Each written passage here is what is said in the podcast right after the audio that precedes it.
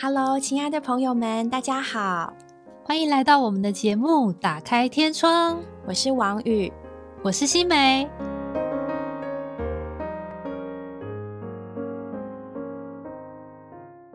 Hello， 各位亲爱的朋友们，又到了我们打开天窗的时间。今天会给各位带来全新的系列，叫做爸妈十问。哦，是爸妈的各种疑难杂症吗？感觉很需要耶。差不多是这样。所以今天啊，在节目中我们会像一个日常话家常一样的感觉，聊聊各位作为父母，我们呢对于教养儿女可能会有遇到的大小问题。那今天我们特别想聊的是跟学音乐、学乐器有关的，就是呢孩子到底要不要学乐器，还有我们想知道钢琴老师、小提琴老师这些音乐才艺老师对我家小孩的真实想法。今天的受访嘉宾就是新美。为什么我们邀请新美呢？新美除了自己本身从小学音乐之外，她也成为一个音乐的老师，然后呢有自己的经历以及教学的经历都非常丰富。而且特别的是，我觉得对于我们这些一般的父母、一般的孩子，就是我很清楚我的孩子不是莫扎特，但是呢我们这些父母也是全心的希望孩子能够过得好，能够在他身上做一些有效的投资。但另一面来说，我们的资源很有限，大人的时间有限，小孩的时间有限，我们的金钱也很有限，我们的资讯也很有限，就希望能够在学乐器的这件事上为我们的孩子做出一些比较明智的决定。那同时呢，也想要回答一些父母亲孩子已经在学乐器了，在这个过程中陪伴他们、督促他们，可是呢也会遇到各式各样的疑难杂症，想要知道我们怎么样继续的往前，要到哪里停止，要逼小孩到什么程度，要放过他到什么地步。所以今天真的很荣幸，新美呢就成为这个责无旁贷来分享这段过程的人选。没错，谢谢新美。其实我说到学音乐这段路程，还蛮感谢我的爸妈。我爸妈属于比较开放教育，不会特别逼我们要做什么，但是他们很注意我们的兴趣。我和我姐姐，我们两个，我的父母都带我们尝试很多不同的事物，比如说我们学过珠算、心算，学过舞蹈、作文、公文、数学、绘画、书法、音乐等等。哇，我从有记忆以来，我爸爸就常常开车接送我们去学这个去学那个，可是他们对我们都没有任何的要求，就只是去尝试看看喜不喜欢。所以其实我觉得后来真的走到音乐这条路，其实蛮误打误撞的。哦，所以你不是励志，或者是一碰到乐器就我其实根本应该不是很有天赋的小孩。真假的？你是大家新美是二胡国手，全国第一名耶。我真的是从小并不是特别在这方面显出天赋的，这个之后可以再分享。Okay. 那我先说，因为我妈妈是小学老师，然后她任教的那个学校啊，刚好有国乐班、节奏乐班还有舞蹈班，以前那个年代我们叫做特殊班啦。那听说这个特殊班里面的老师的师资会比较好，所以我就都去考考看，后来就考上国乐班。那时候就是弹了一首很简单的钢琴进去的。那我为什么会进去念呢？我觉得还有另外一个原因，就是我的姐姐当时也是在国乐班里面，所以就觉得哦，姐姐去哪里我就去哪里啊，就是跟着姐姐一起进去了这样子。所以刚开始其实真的没有觉得自己有什么样特别的天赋，而且我小时候也印象中也觉得自己不是属于很爱练琴的小孩。所以现在可以体会不爱练琴小孩的心情，非常体会啊。我们家那个就不爱练琴，非常体会，简直就是对，我觉得我自己没有说很爱练琴，然后也没有觉得自己有什么天赋，但是我有一个优点，就是还算是听话。那我进了国乐班之后啊，老师就看我很瘦小，手指还很短，我的手指是比一般人几乎是短上一个指距哦。哇！所以大家应该觉得很得鼓励，不是要手大的人才可以学音乐，真的耶，手小的人也是可以弹得很不错的。对啊，颠覆大家的想法吧，真的真的。结果呢，老师就觉得我手那么短，就不太适合弹一些女孩梦想的乐器，像是古筝啊、琵琶那一类的，所以就帮我选了一个二胡。那碰巧呢，我遇上了这个启蒙老师，二胡老师，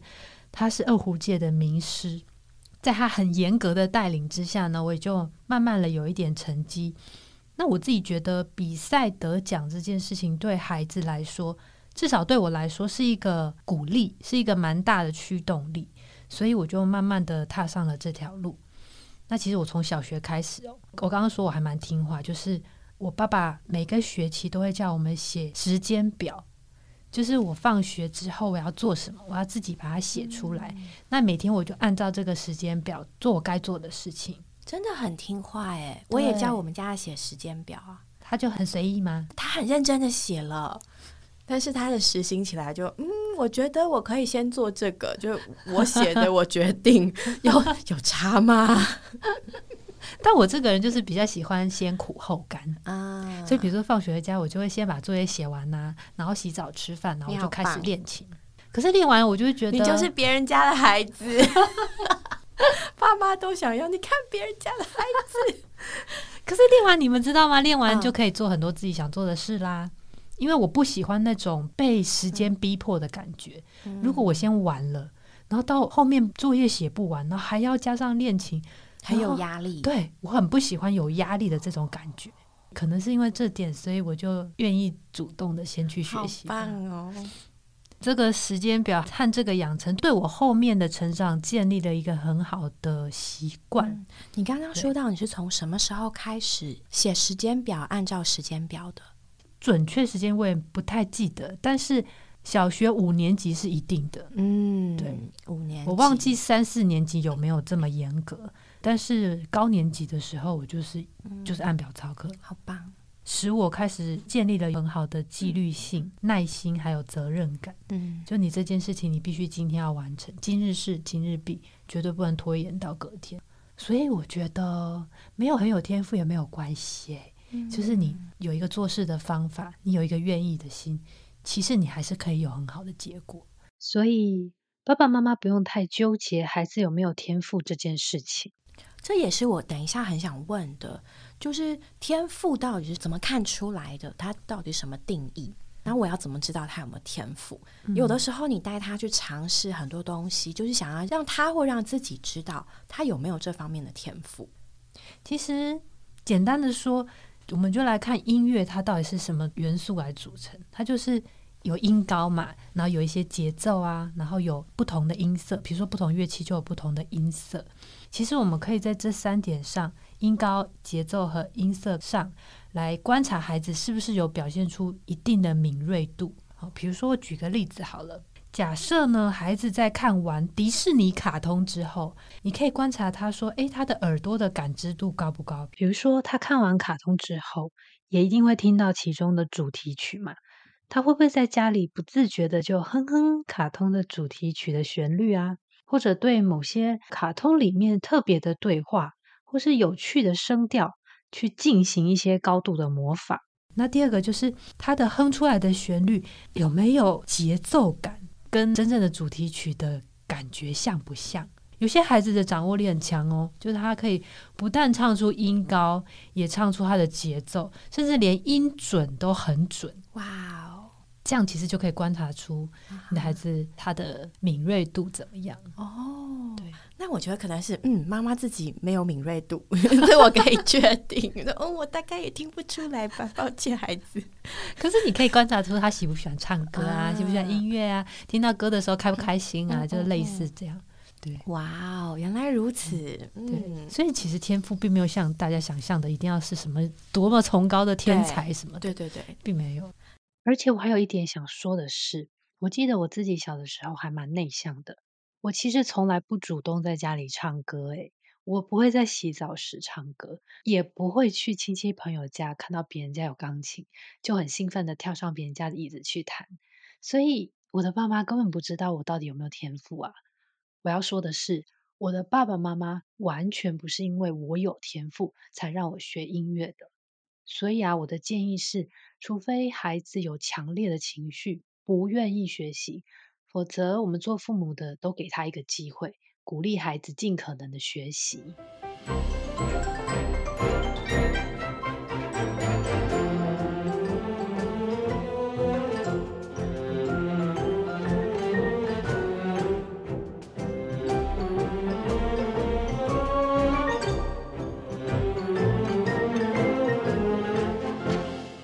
到新美身上，那你自己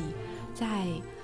学习的路上啊，有没有遇到挫折或者不想学下去的时候呢？有啊，我后来念国乐班嘛，国乐班并没有一定要求强制要弹钢琴，但钢琴是因为我很小5岁我就学了，那就是一直慢慢就这样，就是很乖的这样弹。可是弹到4年级下学期的时候，我就开始觉得我不想弹了。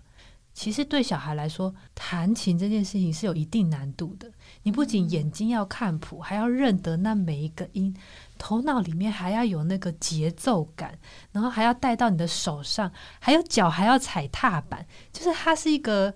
10项全能的训练。我有试过就是陪小孩去上雅马哈的时候，然后上到不知道第几本，我就是想说我来试试，说不行，我不行练琴很辛苦啊。对，就是很多的身上部位都要一起合作，协同合作，所以它的协调性是要很高的，它是可以经过训练而变得更好的。那我那时候就是觉得弹琴有点无聊嘛，然后每次都只是要把那个音好像弹出来。那时候啦，我觉得可能没有遇到一件让我觉得很有成就感的事，我就是跟我妈妈说我不想学了，那我妈也很 OK， 她就让我停了1年。哇，你前面学了这么久，还进了音乐班，就这样让你停了1年，对，心脏好大颗啊真的。现在妈妈都可能会觉得说，哎呀，我前面花费了那么多，然后万一她停了这1年，然后以后就不弹了怎么办？对，就是起码觉得你给我到一个阶段吧，对，到一个程度吧那种。但我妈居然就 OK， 我就不弹钢琴了，但是我还是有拉二胡。结果后来呢，是我在拉二胡的过程中，就是因为我有一个很严格的老师嘛，我就跟着他，后来就几场比赛就有得名。然后我就想说，好，那老师也鼓励啦，就说那你要不要去考考看架杠的音乐班，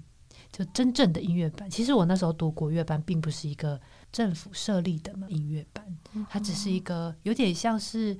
学校的一个社团，但是它的社团非常的有规模。对，那后来我到了6年级决定我要考音乐班的时候，才去又重新把钢琴捡回来。但到那时候我都还没有真的很喜欢弹钢琴哦。是到了国中，我遇到一个老师，他超级凶她是那种就是一个美魔女，非常有气质，然后非常有个性，她长得既漂亮又有个性，然后就是插着手，然后坐在那边很优雅的听你弹，然后听完之后她就点评了你几句，然后就让你觉得肃然起敬。就我就觉得哇，就是你对她又敬佩又害怕，所以她每周指定我的作业，我真的不敢不练，你知道吗？因为我害怕下一周去上他的课的时候，他那个美丽的脸庞会露出凶恶的就是我怕他骂我啦，就是会魔镜，我该拿这个学生怎么办呢对，我怕他骂我，我怕这个老师讨厌我，就他还蛮吸引人的。对，就是说不上来的一种吸引力，这个老师他有一种吸引力，然后他弹得超好，他随便上来轻松的摸2下，就让我觉得哇，是同一台钢琴吗老师怎么可以那么厉害然后所以我就对他肃然起敬，就每一周我都好好的练钢琴。国中3年就因为这个老师，我的钢琴程度就上了一个不同的等次这样。对，因为我国小刚刚说我国小不是真正念音乐班，到了音乐班的国中的时候，其实我们班有超过1/3其实是从正统的音乐班上来的就是那种公开招生的那种，对，要考的全部一起考进去那种。而且你们知道吗，进去之后立刻就要分组，就是你的比如说听力测验啊，你对谱的识谱能力啊，你看谱能不能立刻唱出来的这个试唱能力啊，各种都要分级，最好的就去 A 班，次好的去 B 班，然后不好的去 C 班，类似这样子。所以你一进去你就知道自己在哪里啊。我记得我一开始真的，我一开始好像在 C， 我真的因为我是从一个就是等于算是普通班上来的，对，而且大家都已经国中生了，对，然后就在 C 班，然后就说什么听力啊不会，然后视谱啊不会，就是从一个很最基本的开始这样子。对，但是呢就是借着努力学习啦，就是觉得好丢脸哦，怎么会在 C 组呢，就觉得好我要认真努力这样。后来就到了 B 组，然后 B 组后来到了国三的时候就到了 A 组这样子、嗯、对，然后钢琴这部分也是，就是从国一的时候还是就是弹的那个很烂的就是弹的很简单的曲子，到后来到国三的时候我钢琴成绩是我们班前2名，哇，拜美魔女老师所赐、嗯、我到现在还跟她有很好的关系，哇，对，经常都会在 LINE 上面联络、啊，非常非常的爱这位老师，很感谢他。小 C 的逆袭一年进一级大概就是这样。所以其实学音乐的过程确实是有学不下去的时候，对我来说我觉得遇到的老师很重要，然后第二个是爸爸妈妈对你学习的态度也很重要、嗯、因为我现在听到有很多家长都是小孩不学硬要逼他一定要他怎么样，其实我觉得不见得好，当然现在年代跟以前可能也不一样了，但是有时候就是要坐下来跟孩子好好的谈一谈、嗯、我的感觉是着重于人，就是孩子的本身要过于我希望他学的这些事物、哦、对，着重于孩子的本身、嗯、这个人要过于你要他所学习的事物，对、嗯、不管你要他学音乐也好，绘画也好，英文也好，学科数学什么都好，我们心态上要调整，说我注重于我的孩子这个人要过于我希望他学的这些东西，就你希望你的孩子成为什么样的人过于他学了18般武艺、嗯、会做什么事，对，因为他如果成为一个对的人，他就会自动去学习那些事物、嗯、哼，而不是用很多事物把它塞满，然后他最终变成了一个机器人。我很喜欢音乐教育大师铃木先生说的一句话，他说接受才能教育的孩子们并不是要被训练成为专业的音乐家，而是借着音乐在身上获得美好能力的人，当他们再走到别的领域时，照样能在那个领域中显示很高的能力。在学音乐的过程中，孩子们被培育了想象力啊、思考创作能力、组织能力、记忆力、表达能力以及情感表达能力。孩子的生活因为音乐而达到更健全的人格教育，我觉得这才是至终的目标，我们的孩子要成为什么样的人？原来如此。所以在你前面这段历程里面，就是爸爸妈妈甚至是那个时候那一年的放手，现在看来就是非常有价值的留白吼。嗯嗯，而且后来我放了那一年之后，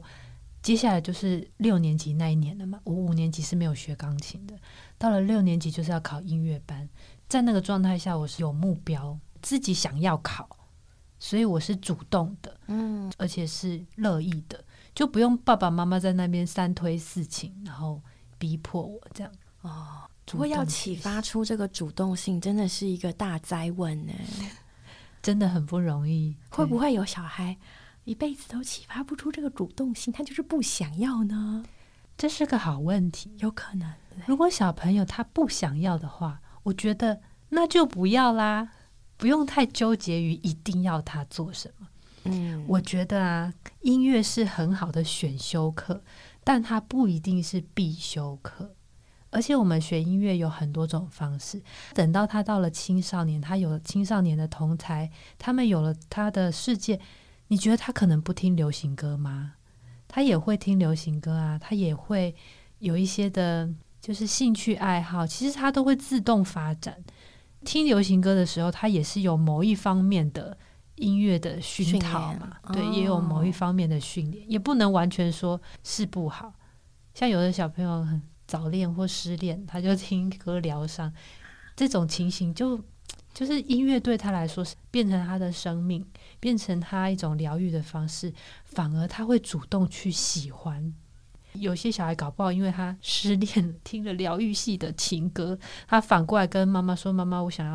要弹这首，嗯，我想学吉他， 对，他就主动去学习。我觉得父母亲可能很多时候的心情，因为我自己也是，就是希望不要到那一天孩子需要的时候发现自己不会，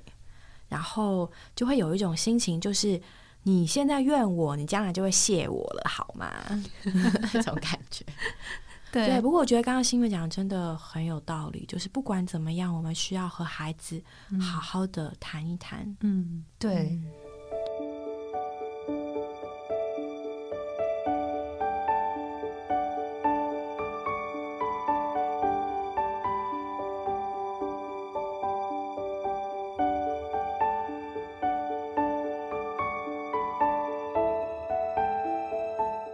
来就是看我们想要给孩子什么。上网现在随便 Google 一下都有很多资讯说啊，学音乐怎么样怎么样好怎么样好，对大脑发展有益啊，训练协调能力啊，训练耐心什么，很多的原因。真的我有去 Google 哦就Google 告诉我的学乐器的什么7大好处10大好处13大好处，现在很多种文章啊。对，可是你知道吗，就说这样的理由固然是有道理，有些还甚至有研究的凭据，对，但是它也必须建立在小孩本身对这个音乐的感受力和兴趣上面。想想看哦，如果学音乐的好处是调冶性情，让他在功课压力大的时候可以抒发他的感情，可是如果他从小就在爸爸妈妈严厉的命令之后才是心不甘情不愿的去练琴，我只想完成任务，根本不想要调演什么性情反而因为爸爸妈妈的压迫他更加火大，对，性情暴力，对，看到钢琴就火大，对，所以我觉得我们不需要本末倒置了。的确，对，学琴呢说可以抒发压力，我说不对哦，恋情是压力，全家人压力的来源，亲子关系紧张的来源。对呀、啊，这样就有点可惜，就是本末倒置。所以我们要看，就是说，我觉得啦，就是我希望我的孩子享受嘛，享受这个乐器，享受音乐。那他如果在现阶段或者是短时间内，他觉得他真的很不想要，那不如让他放手一段时间、到时候他真的想要的时候拦也拦不住。对呀、有道理、那这么说来吼，那如果学的真的不怎么样，要不要停下来？对作为一个音乐老师，然后你看，如果大家父母亲真的都抱持这种概念，那音乐老师不是就很多人要失业了吗？我的想法是，如果真的他就是真的没有什么天分，可是我会很在意他愿不愿意这件事。学习态度吗？对哦，我分享一个小朋友，他是我以前在 Montreal 的学生，他是一个早产儿，然后他就是在反应力上的确是比其他小孩稍微晚一点，到了7岁他才开始学钢琴，很多小孩都从5岁嘛6岁就开始学，但那个男孩呢，他是到了7岁开始学的。那他在学习的过程呢，进度我也的确让他比别人稍微慢一点，让他完全能吸收再继续这样子。其实在我眼中，我说实话，他并不是一个很有天赋的孩子，但是他很让我感动的是，他很愿意，他很努力，他的很努力不是我们想象的弹得很好，每次来都能完成作业，他的很努力是他可能每次来只能完成我交代一半的作业，而且还弹得哩哩啦啦这样子，就他没有办法完成得很好，可是我还是觉得他很值得我继续教他，因为他愿意啊，他想学，对，他愿意学。所以我觉得其实对于一个老师来说，孩子的态度是最重要的，如果他是愿意的，就算他没有太大的天赋，他想学，那我们为什么不给他一个机会？他只是学的比较慢而已啊，他还是一个很需要被音乐调冶的孩子啊，他以后也是一个很可以用乐器来自娱于人的孩子啊，就是给他一个机会，对。所以就着一个老师而言，你觉得最看重的就是真的是孩子们的学习态度，对对。有没有什么真心话想要对父母亲说的？首先真的要对所有的爸爸妈妈说一声，你们辛苦了，真的，你们对孩子的爱护、理解和用心栽培一定都是值得的，他们长大以后真的会感谢你们。那因为每一个孩子都不一样，甚至生长在同样家庭里的孩子，哥哥姐姐、弟弟妹妹，性格都不一样，有的很害羞，有的很外向，有的很有领导能力，都不同，所以我们就在生活中来发掘他们的优缺点，借着不同的学习和才艺来帮助他们发展他们的长处，那音乐就是其中的一种方法啊。我认为呢，学习音乐不是只有坐在钢琴前面或者手拿乐器的时候才开始，爸爸妈妈也可以常常在家中来播放好听的儿歌、英文歌，甚至是亲子时光或睡前时光，跟孩子们一起唱歌，跟他们一起感受音乐的美妙。当然呢，这可能也要从年幼一点就开始建立，让他们习惯身边有音乐。那极致他们长大练琴遇到枯燥期的时候，也比较不会觉得这只是要完成一件被规定讨厌的功课。最重要的，爸爸妈妈也要跟小孩一起努力，保持热忱，与孩子分享你听他们弹琴时的感受，那适当的表现出你的满足，觉得好棒哦，好，你对他们很满意哦，觉得他们弹得真好，妈妈很享受。今天若不是新美娓娓道来，我可能会一直以为能够在音乐上学有所成的人必定是天赋异禀，就是先天出色后天又给力的人。我不会特别去想到原来父母亲跟老师扮演了如此重要的角色。我真的衷心希望我的孩子以及各位的孩子都能够遇到好老师。此外，我刚刚也非常认同新美所说的，要关心孩子这个人本身，过于他所学到的东西。作为一个母亲，神把儿女交托给我们，我们实在需要有正确的方向。真的很谢谢新美，我们今天的节目先在这里告一段落，下集要继续和各位分享如何有效率地陪伴孩子学习乐器，并且让亲子关系更为亲密，敬请期待。谢谢各位，拜拜咯。拜拜，下周见。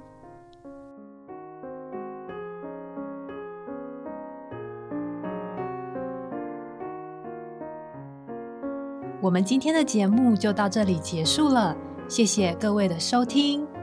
如果你有想和我们说的话，欢迎留言或来信给我们，也别忘了在 Podcast 平台上订阅我们。我们下周再见咯，拜拜。